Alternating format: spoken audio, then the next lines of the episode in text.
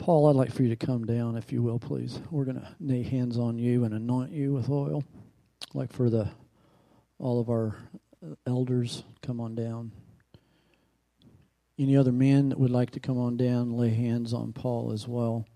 I just want you to not uh, embarrass or anything, but I just want to I want to do this publicly. The Bible tells us if there's any sick among us, and it's amazing that Paul is standing here today. He was, was two days ago. He was in, in the hospital. Lord Jesus, everybody raise your, put your hands toward Paul, if you will, and join in a green prayer. Your word says, Lord, that if there's any sick among us, for them to call forth the elders of the church, that they would anoint with oil. We'd pray the prayer of faith, and the prayer of faith would save the sick. Lord, your word says if there's any sin, it'd be forgiven. And Lord, I just pray in the name of Jesus that you will do what no doctor can do. I pray, Lord God, that you would be the heart healer. That, Lord Jesus, you would cause the blood to go where it needs to go. You understand blood better than anybody. You understand valves and hearts better than anybody. And, Lord, you know exactly where Paul is and what he needs. And, Lord, we know that you are his answer. And we just thank you, God, that as we join in faith with him, your word says if one can put a thousand to flight, two can put ten thousand to flight. So, Lord, there's millions being put to flight right now in the name of Jesus. We know your word says where two of us agree as to touching you about anything that they would ask the Father, that you would hear from heaven and you would respond to our prayer that is offered in, in faith. Jesus, when you walked this earth and you performed the miracles, you often would say, according to your faith, let it be done to you. So, Father, we just join our faith with Paul's, and we ask, God, that you would have his heart in your hand. Do with him, Lord God, in the healing fashion that you desire. Lord God, we know that your power is greater. And, Lord, I just thank you that peace that passes all understanding guards every part of Paul today. And we thank you for hearing this prayer. We honor you and bless you. And we just expect good things, Lord. In Jesus' name, amen. Amen.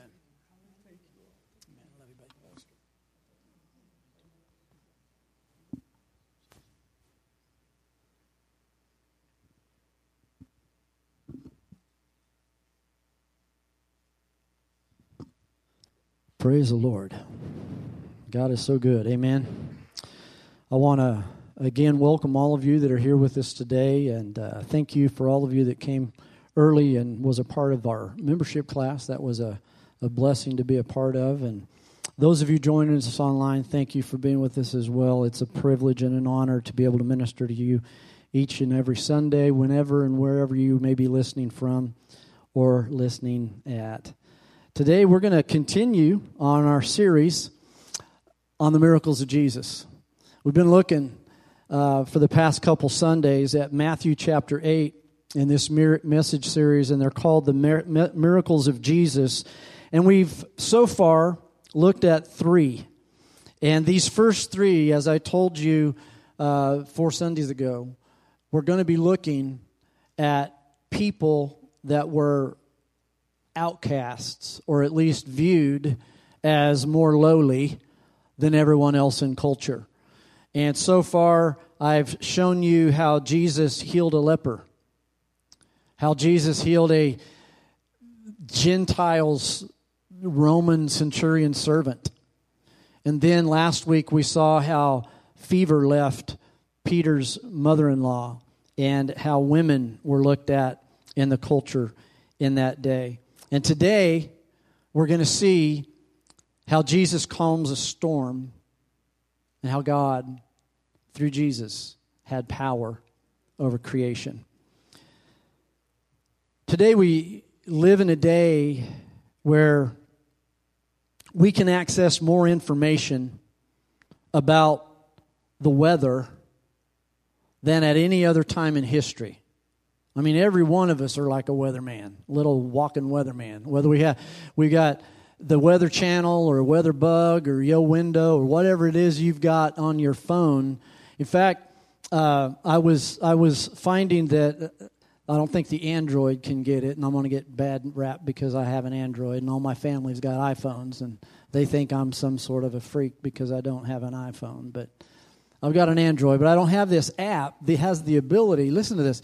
It is a rain app, and it will tell you, has the ability to tell you when it's going to rain, how long it's going to rain, and when it's going to end.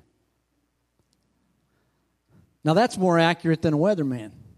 And I have heard it is pretty spot on. But even though man has all kinds of up-to-the-minute, state-of-the-art information about weather, the one thing that will never change and man still can't do, and that is change the weather. The old saying's just as true as ever. Everyone talks about the weather, but no one can do anything about it. And that is that is that is no one except Jesus, because in today's passage, Jesus doesn't just talk about the weather. Jesus talks to the weather, and the weather changed. So today's miracle is not only showing us that Jesus has power over the weather. It's going to actually teach you three very important things about Jesus himself. So I want to show you all three of these things today as we go into the Scripture today in Matthew chapter eight. So if you'll follow along with me there, I'll also have it on the screen behind me. Matthew chapter eight, let's begin with verse twenty-three. If you're ready, say, I'm ready.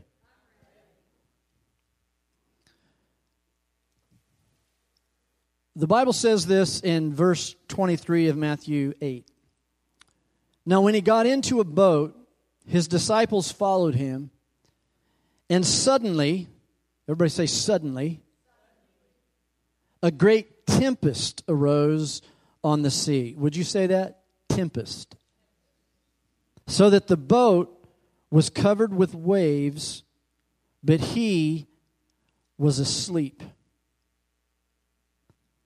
Then his disciples came to him and awoke him, saying, Lord, save us, we are perishing.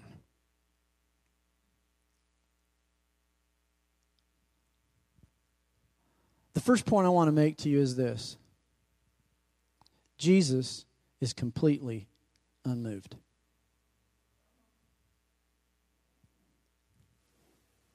Boy, we need to, we need to grab that teaching. How many of you go through storms? Don't raise your hands on this one. How many of you, those storms have moved you? To fear, to doubt,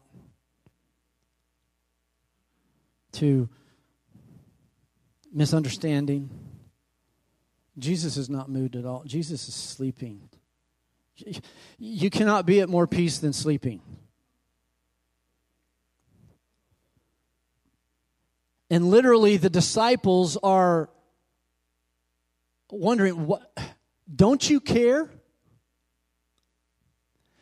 Can I say this about being at peace? It can look like to people who are freaking out that you don't care.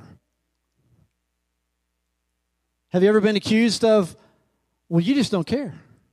No, it's not that I don't care. It's just that I know who has it. And he cares more than even you do. But he's not freaking out. He won't freak out. He's sleeping. So he's completely unmoved. This is the first teaching. This miracle teaches us that Jesus is unmoved by storms. And the word tempest, I asked you to say tempest because this is the Greek word, the word seismos.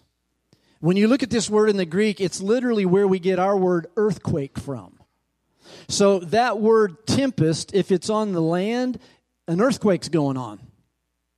When it's on the ocean, uh, hurricane's going on. Or a typhoon is going on. So I'm not talking about, and that's why I asked you to say tempest, because a lot of times we look at this and go, oh, it was just a storm. No, it was a tempest. And a tempest is, if you rated wind, you would rate it this way. A breeze, a gale,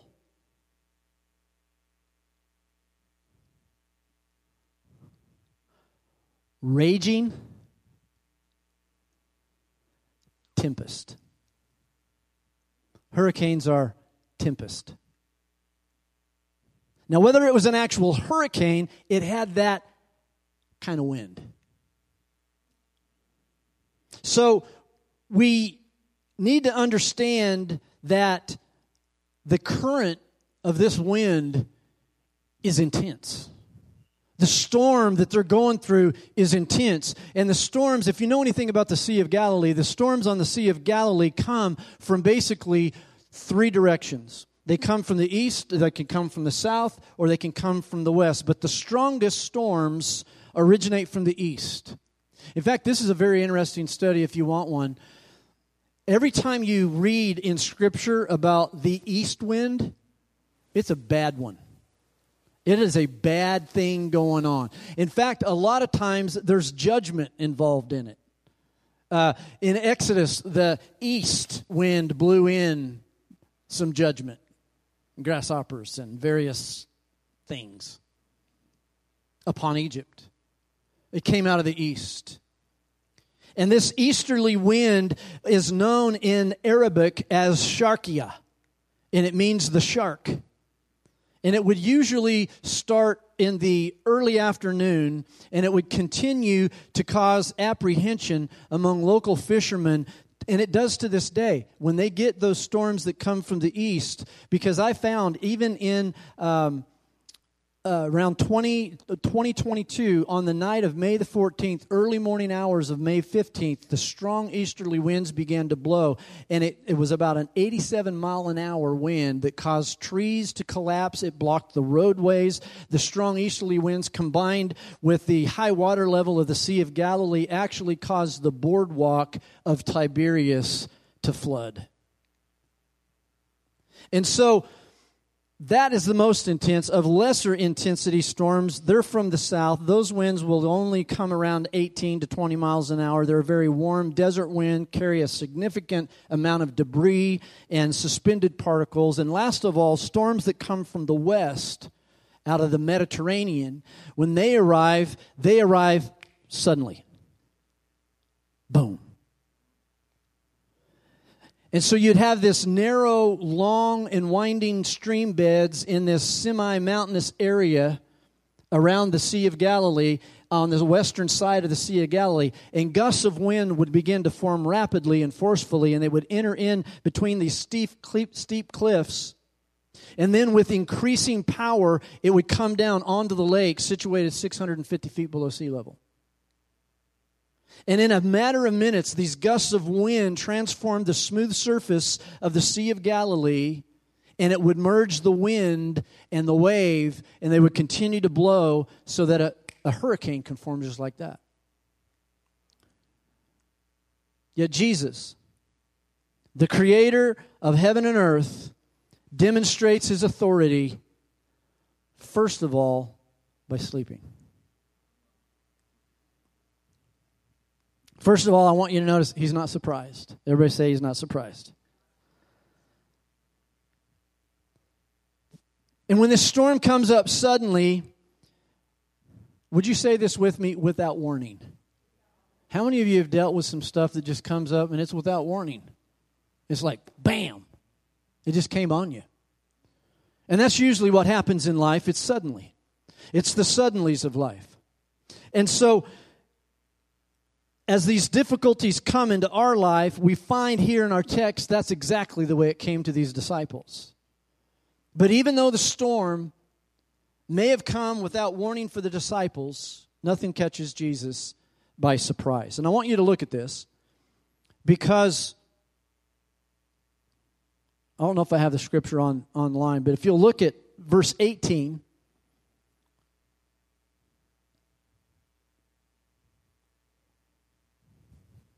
The Bible says, when Jesus saw a great multitude about him, he gave a command to depart to the other side. Now I'm going to say something that it might mess with your theology, but walk with me on this. Jesus led them into the storm. They were only doing what he said to do. He said, well, I don't think God leads us into a storm. Walk with me to Luke four. And Jesus was led up by the Spirit into the wilderness to be tempted by the devil. Who led him into the wilderness? Was it the devil or was it the Spirit? It says it in red and white, right, or black and white right there. The Spirit led Jesus into the wilderness. You see, I believe a lot of times when we think we've come to God, we've aborted the love boat. The love boat, everything's really good. No, you boarded the battleship, man. It's not all fun and games. Amen? But the Bible says when Jesus was led into the Spirit in Luke four, by the Spirit into the wilderness, you keep reading a little bit later, the Bible says after those forty days and forty nights, and he was tempted by the devil, he defeated the devil, and he came out in the power of the Spirit. So Jesus led them into there. He said, go across the water. And so he got into the boat knowing the storm was coming. And even though he knew that, he laid down and he went to sleep. God is never surprised because he already knows what will happen. How unlike us. Life catches us off, off guard all the time. We even have a phrase for it. Didn't see that coming. Look at your neighbor and go, didn't see that coming. You know, I mean, things happen to us without warning all the time, but not Jesus. Nothing catches our Lord by surprise. So Jesus, number one, notice this, he's not scared. Number two, he's not stressed. Nothing causes him worry. Nothing causes him stress. When the, when the storm hit the boat, Jesus is still sleeping. And as I said earlier, this is not a little storm. Matthew calls it a tempest, a furious storm. And the word he uses for storm, as I said earlier, is that word seismos, meaning earthquake on land. So the storm hit the boat on the Sea of Galilee, and everything around it was shaken furiously. That shaking was so bad, the waves, the Bible said, swept over the boat. Notice that. Notice that back in that scripture. Where was I at there? Verse uh, twenty-four. And suddenly a great tempest arose on the sea so that the boat was covered. Everybody say covered. It was immersed. It was baptized. It, it, and he was asleep. Church, are you with me on this? I don't know if anybody ever has a waterbed anymore. Those are already one thing to sleep on water. He was, water was sleeping on him. He had water coming on him. How, I can't sleep like that. I mean, if somebody, usually that's when you wake them up and when you throw water, right? They're up. Yeah, that, I'm up, I'm up, I'm up. But Jesus wasn't up. And it's amazing to me, he's not scared and he's not stressed. How could he sleep through all that commotion? Well, first off, because I'm sure he was tired. And that usually while you sleep, you're tired. And he's been, remember, he just came from uh, Peter's place. He healed Peter's mom, mom-in-law. He, he's healing all these people that had diseases. The Bible says he was he was casting demons out. And I'll tell you that, that's spiritual work. Spiritual work is tougher than physical work. I heard one preacher say, you know, when we're done preaching a message, when we're done with a Sunday, it's like we worked an eight-hour day. That's how we feel physically. And I'm like, oh, that's why it's easy to go to take a nap.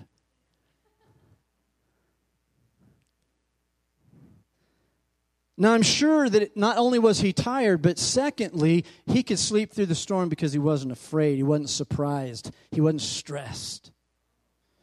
But we can take a lot of, can't we take a lot from this right now?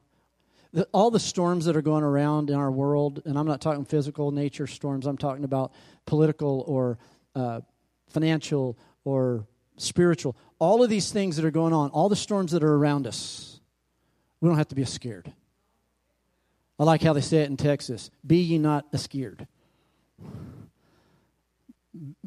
Be ye not afraid. Fear not, for I am with you.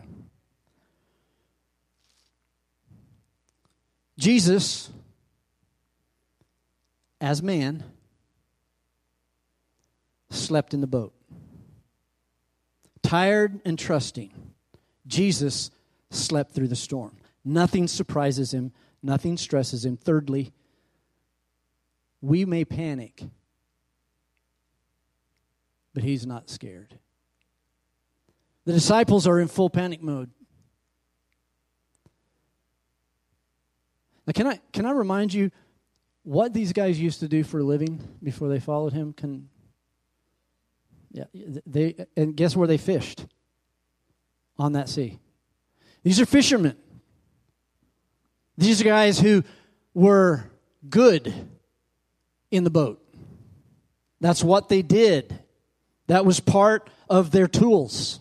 They're fishermen. They saw big storms before. So this one must have been really big to scare them this way. They they really thought they were going to die. That's what they said to him, "Lord, save us. We are perishing." That means, New King James, King James back into twenty twenty-four, it means, hey, Jesus, we're dying here. We're in the process of dying right now. And just like the disciples are crying out about the storm, this is also the cry of everyone who comes to God for help. Lord, save us. We're perishing. Before you came to him, uh, uh, before you got to be a Christian, that's what you did. You're dying in your sin. Amen. Every person without God, you are dying in your sin. We can't make it without you. And you came to God and said, God, I can't do this without you. I can't, I can't win. I can't beat sin. I can't beat this habit. I can't beat these thoughts. I can't beat these words. I, I, I on my own, I'm, I'm undone. I need you, Jesus. In these verses, Jesus is the perfect example of trusting faith for us. The, the disciples are terrified by the storm, but Jesus sleeps unafraid. Why? Because he completely trusts his Father. Can I remind you of Psalm ninety-one? The devil tried to use this against Jesus when he's in the wilderness. Didn't the Lord say he was going to give you his angels to watch over you? But in Psalm ninety-one, one and two says, he who dwells in the secret place of the Most High shall abide under the shadow. How do you have a shadow? There's got to be light. God is light. So when God shows up, all your dark, dark storms are going to have a shadow. That's where we want you to stay. He who dwells in the secret place of the Most High will abide under the shadow of the Almighty. I will say to the Lord, he is my refuge and my fortress. My God, in him will I trust. Refuge. Fortress. All little guys, all little boys know how to make a fort. That's, a, that's just a small word for fortress. Except most times our, our forts are made out of blankets and sometimes sticks and twigs and hay bales or whatever, whatever we find. Amen. Jesus sleeping in the boat shows us how God, or how to trust God, rather, in times of crisis. God is our refuge. God is our fort. No matter what you're going through, you too can also rest into the shadow of the Almighty. Now, church, I haven't even gotten to the miracle yet. We're, we're not even done. We're not even talking about the miracle yet. We're not even at the miracle part. It's coming. And yet we can see already a miracle in Jesus sleeping in the boat in the middle of the storm. You can't do that. You know what a definition of a miracle is? Here's David Drew's summation. Man can't do it.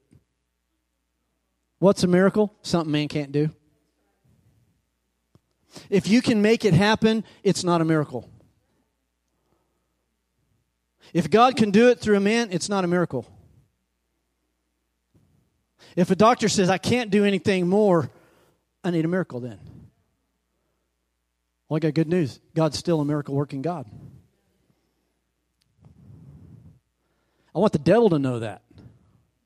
You know, sometimes I get a little, maybe you might think I'm a little cocky, but what it is is I'm bold against the devil. when I start talking like this. And if I'm cocky, it's only because I want him to understand what God is saying. Amen. I want the devil to know I know what he knows. And I want you to know, because I know, you're not going to get it over on me. And you're not going to get it over on my people. And you're not going to get it over on my family. And you're not going to get it over on my nation. And you're not going to get it over on the world. Because the word of God is going to go forth, and it's going to defeat him in the name of Jesus. Pardon me as I get happy up here.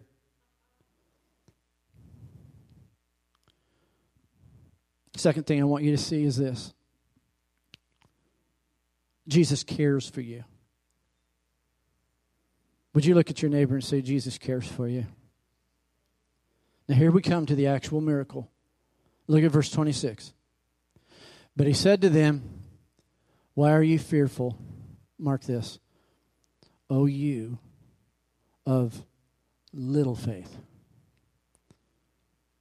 Then he arose and he rebuked the wind and the sea, and there was a great calm.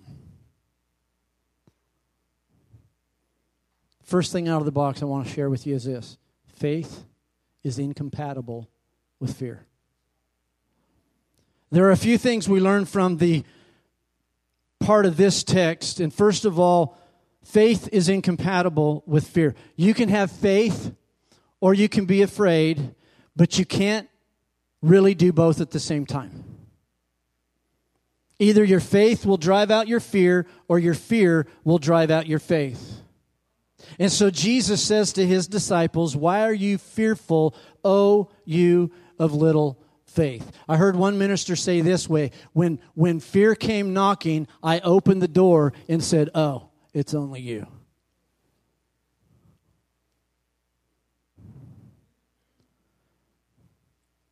The word Jesus uses here for fear is a word that actually means to be timid or cowardly.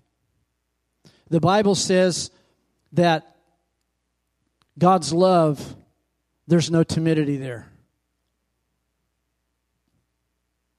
I have not given you a spirit of fear, but of power, of love, and of a sound mind. Love drives out fear. In fact, do you know that faith can't work without love? So can I ask you, what is the greatest of all these things? What did Jesus say was the greatest commandment? He didn't say have faith in God. He said love the Lord your God with all your heart, soul, mind, and strength. And there's a second one really close to it. It's a, it's a, it's a brother. Love your neighbor as yourself. That's why we at Celebration believe loving God and loving people and living it out is the important thing. C two. Great Commission, Great Commandment. Amen? Now watch this. This word that Jesus uses here, I want you to know that he says, why are you fearful, cowardly, timid, O you of... Now watch what he didn't say. He didn't say, O you of no faith. He said, O you of little faith. Now can I ask a question? How did it end? What What is the end of this scripture? Then he arose... He rebukes the winds and the sea, and there was a great calm. Now, he, they asked him, don't you care that we're perishing, Lord? In other words, it's, it's like them asking him to get rid of the storm, but it was with a lot of fear. But Jesus didn't say, oh, you of no faith. He said, oh, you of little faith. That word, little faith, is actually, it's a, it's a, a two-part word, and it's the Greek word oligopistis. The word pistis is faith. The word oligo is small. Notice here in the Greek, it didn't say, O you of apistis, which would have said no faith. Instead, Jesus said, you have small faith. You have little faith. And listen, church, little faith can often result in big fear. just as it did here in this passage. They had a little faith, but they were fearful. Just like we might have a little muscle on our body, you can get it bigger, but you got to work it. And you're going to go through a process. You're going to go through some pain. You're going to go through some strain. Without pain, there's no gain. And that's the same thing. You're going to go through things to increase your faith, and they're not going to feel good. How many of you know, I mean, all these people say, oh, the exercise, this feels good. No, it doesn't. I have never. I'm sorry. I mean, if you're if you're a pro at exercise, forgive me my ignorance, but it, it is not fun, and it doesn't feel good while I'm doing it. But after I've done it for a while, it's not as hard as it used to be.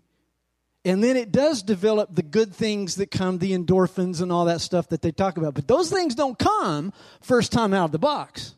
After you ate a big old chocolate cake for January first. Amen.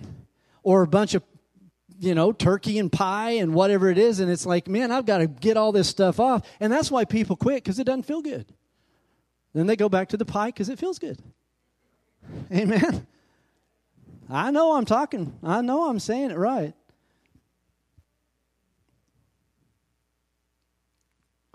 Little faith appears five times. That phrase appears five times in the gospel. And do you know what?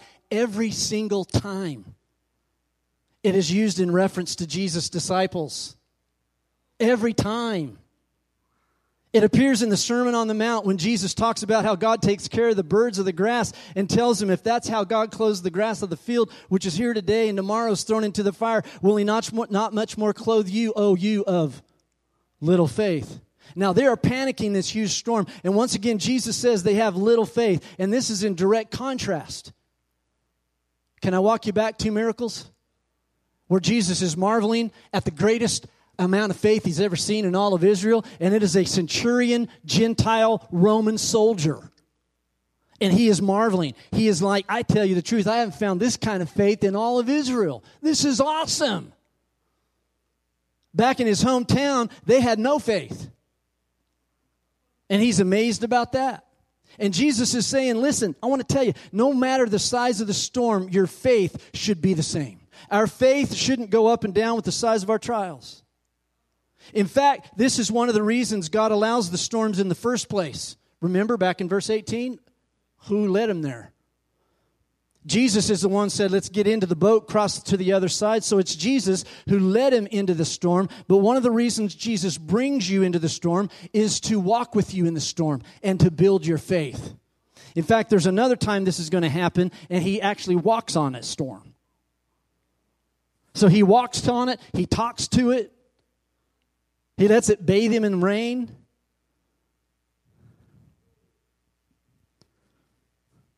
Look at First Peter one seven. Are you getting anything out of this? I'm having, uh, this is, a, this is. I'll tell you what, I'm not working. This is fun, okay? That the genuineness, look at this, of your faith being much more precious than gold that perishes, here it is, though it is tested by fire, may be found to praise, honor, and glory at the revelation of Jesus Christ.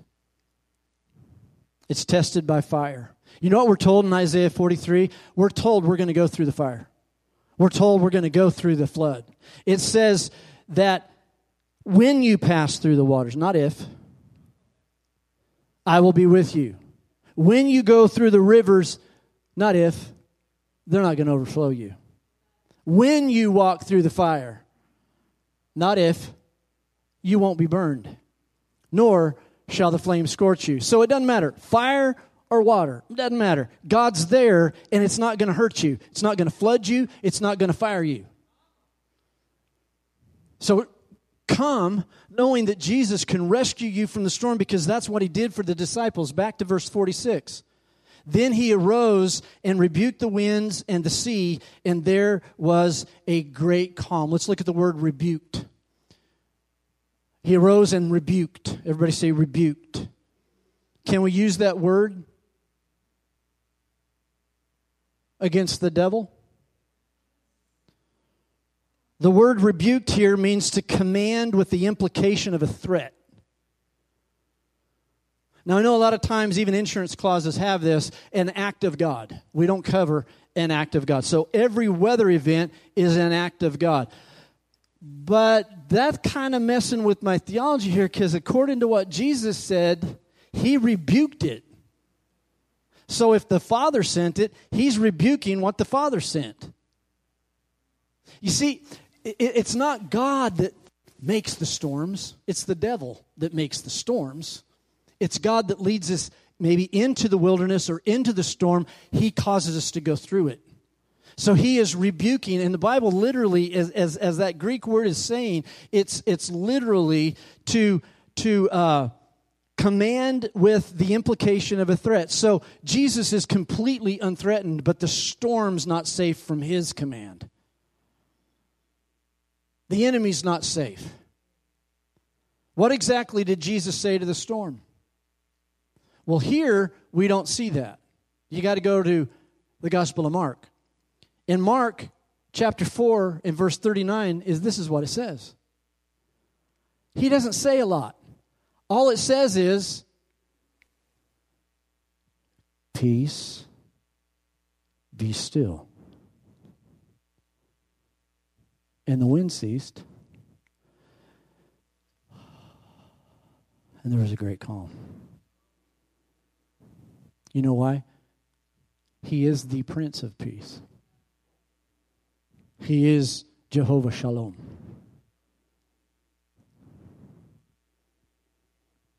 That's amazing. You know, many of us can't even say that to our pets and get them to obey. Peace, be still. It's like, you little brat, stop barking.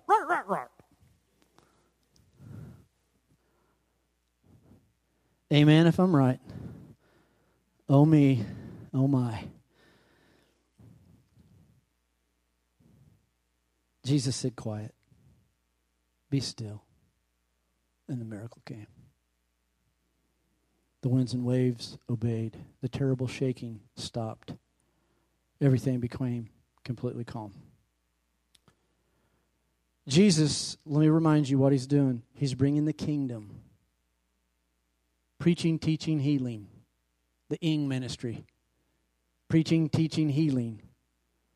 And he's bringing the kingdom. And so far, he's shown he has power to make clean. He's shown he's got power to heal from a distance. He's shown that he has power to remove fever. And guess now what he's doing? And this is the title of the message. He's the tempest tamer. He can tame the tempests. And when Matthew tells us that Jesus, check this. Let's go back to the Matthew scripture, where it says that Jesus arose. Do you know what happens there? Do you know what that word, do you know when that word's used? Go with me clear back now to, well, we're going to celebrate it the last, I believe it's the last Sunday of March, Easter. Same word. He arose. Jesus arose. And when he arose, literally what happens is he causes the, the thing that was going to kill,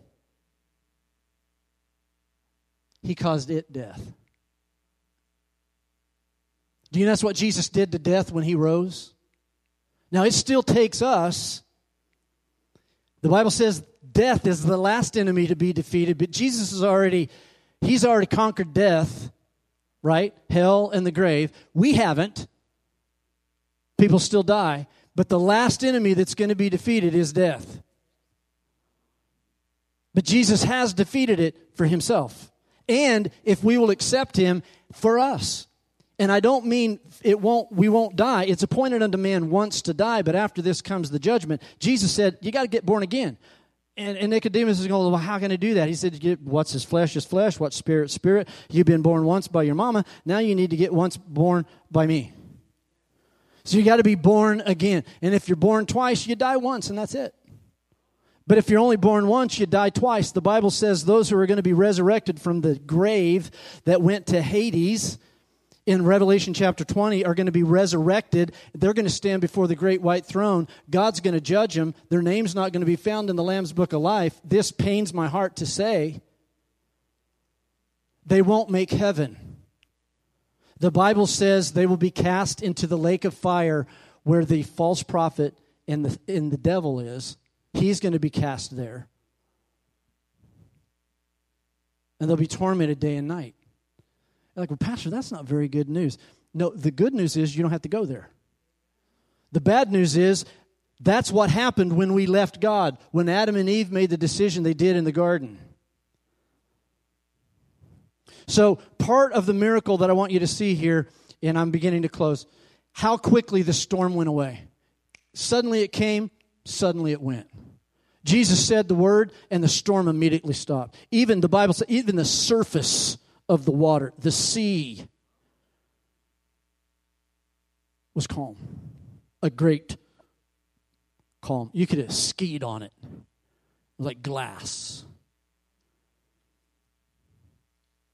Are you noticing, church, a trend? How Jesus speaks and miracles happen? It comes in an instant. One moment you're in danger and perishing. One moment you got leprosy, and the next minute you got clean skin. One minute you got fever, and now you don't have it, and you're serving everybody. One minute your servant's lying almost dead, and the next minute he's up making every, you know, making a meal. And I want you to notice that one moment we're a sinner, and the next moment we're saved.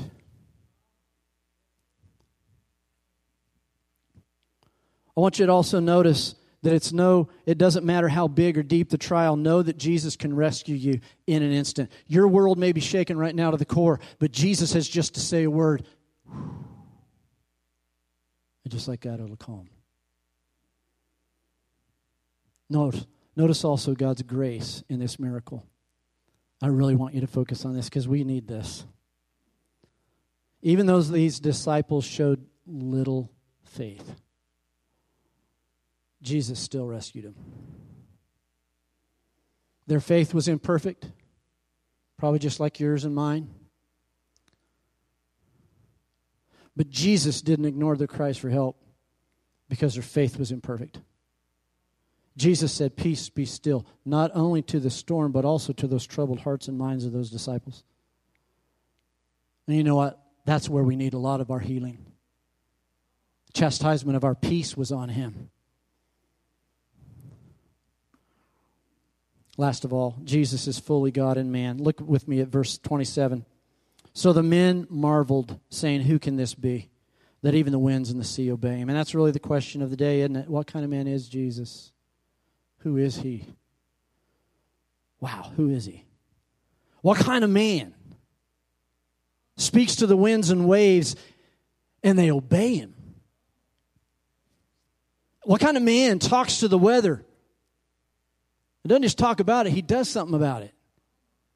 Jesus was definitely a man. He is a human. He had a limited human body just like you and I do. He got tired. He got hungry. He got thirsty. He was tired in the boat to the point that he was sleeping. He worked hard healing people all evening. He was tired. He fell asleep. So Jesus is definitely a man. But this miracle shows us he's also much more than a man, because in the Old Testament, only God has power over the sea. Only God has power over the sea. And so Jesus is showing by this miracle, uh, he's both God and man. Matthew tells us the disciples marveled, and it is the same word that Matthew used back in verse ten, where we learned that Jesus marveled at the centurion's faith. Do you ever get amazed about Jesus? Do you ever marvel about him? You know, we should, because as we read through the Gospels, we'll find that there is no one like him in all of history. He defies all human categories. What kind of man is this? He is a man, but so much more than a man. He's fully God and fully man. Buddha didn't do that. Hare Krishna didn't do that. Muhammad didn't do that. Only Jesus did that. His tiredness in the boat shows his humanity, and his calming the sea shows his divinity. Jesus' power over the storm shows he has all authority in heaven and on earth. As the disciples cry out, even the winds and the waves obey him. And the word obey simply means to do what someone says. to carry out orders. And that's exactly what the winds do when he says, peace, be still, and the winds and the waves obey. Now, church, that is power. Jesus is Lord. He's not only the Lord and master over illness, as shown in the healings that we've seen before. He's now master and Lord over nature, as shown by the calming of the sea. Creation recognizes its creator.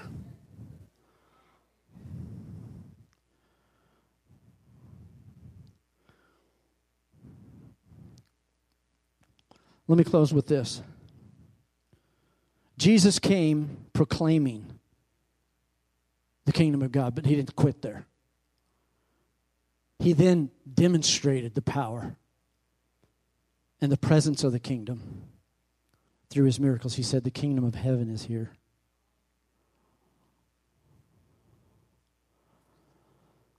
Over a century ago, there was a lion tamer named Clyde Beatty. And he learned a, a lesson that even today still impacts nearly every area of our life. Clyde Beatty was born in Bainbridge, Ohio in nineteen oh three. And when he was a teenager, he left home to join the circus, and he landed a job as a cage cleaner. And in the years that followed, Beatty quickly progressed from a lowly cage boy to a very popular entertainer. He became famous for his fighting act, in which he would tame fierce, wild animals, not tamed. At one point, Beatty's act included a segment where he brought lions, tigers, cougars, and hyenas into the circus ring. Everybody else is around the ring. How'd you like a bit of circus like that? Oh, now is incoming wild lions, tigers, and bears. Oh, my.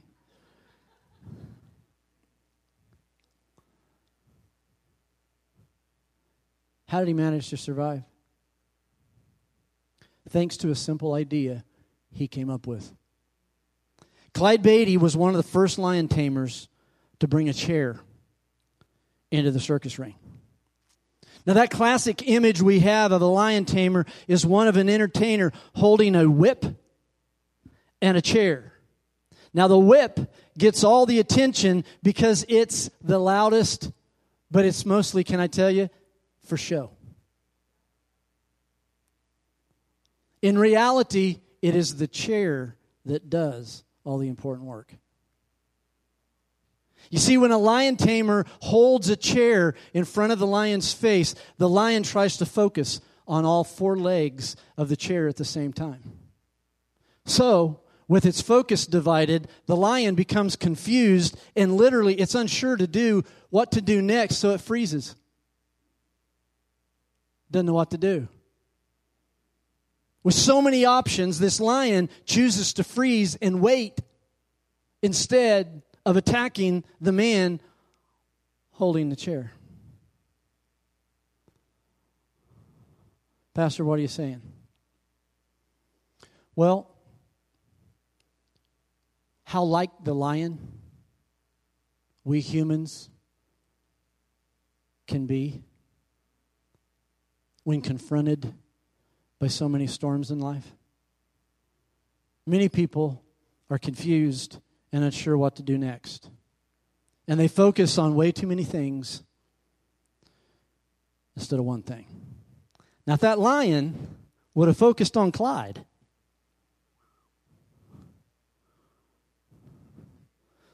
Clyde wouldn't have been around. But instead, he focused on too many things. Are you in the middle of a storm this morning? Has your world been shaken? Is there something you're having a little trouble trusting Christ for this morning? Something seems beyond his ability to help. This is my prayer, that this message about the tempest tamer will be a reminder from heaven that Jesus spoke to the storm on the Sea of Galilee, and the storm stopped. And Jesus is completely unthreatened. He's not threatened by what you're going through, even though you might be. We as humans, we get really rattled when we hear cancer, when we hear incurable, and a host of other things. Jesus is completely unthreatened. Jesus will completely take care of you. Jesus is fully God and Jesus is fully man, and you can trust his power and care no matter how bad the situation. Focus on him. Put your trust in Christ. Even if it just starts with a little faith. I'll leave you with this. Jesus said, faith is like a mustard seed. And remember, the mustard seed is the smallest of the herbs. But when it's planted, it grows into a big, it looks like, actually, it's the one herb that looks like a tree. So he wasn't talking about necessarily the littleness of it, but he was just like, if you just start there, plant it, water it, use it. According to your faith, and you're going to find this, we're going to read this over and over. You're going to keep seeing this. Jesus will often say before he heals someone, according to your faith, let it be done. And remember when he said, do you believe I can? And the guy said, Lord, I do believe. Help my unbelief. Bow with me. Father, I thank you today for the attention of everyone in this room and those online. Thank you for your word that never, ever fails. And it changes not. It's the same today as it was yesterday and will be the same tomorrow when we wake up. I just speak peace. I speak Jesus over you in this room and online.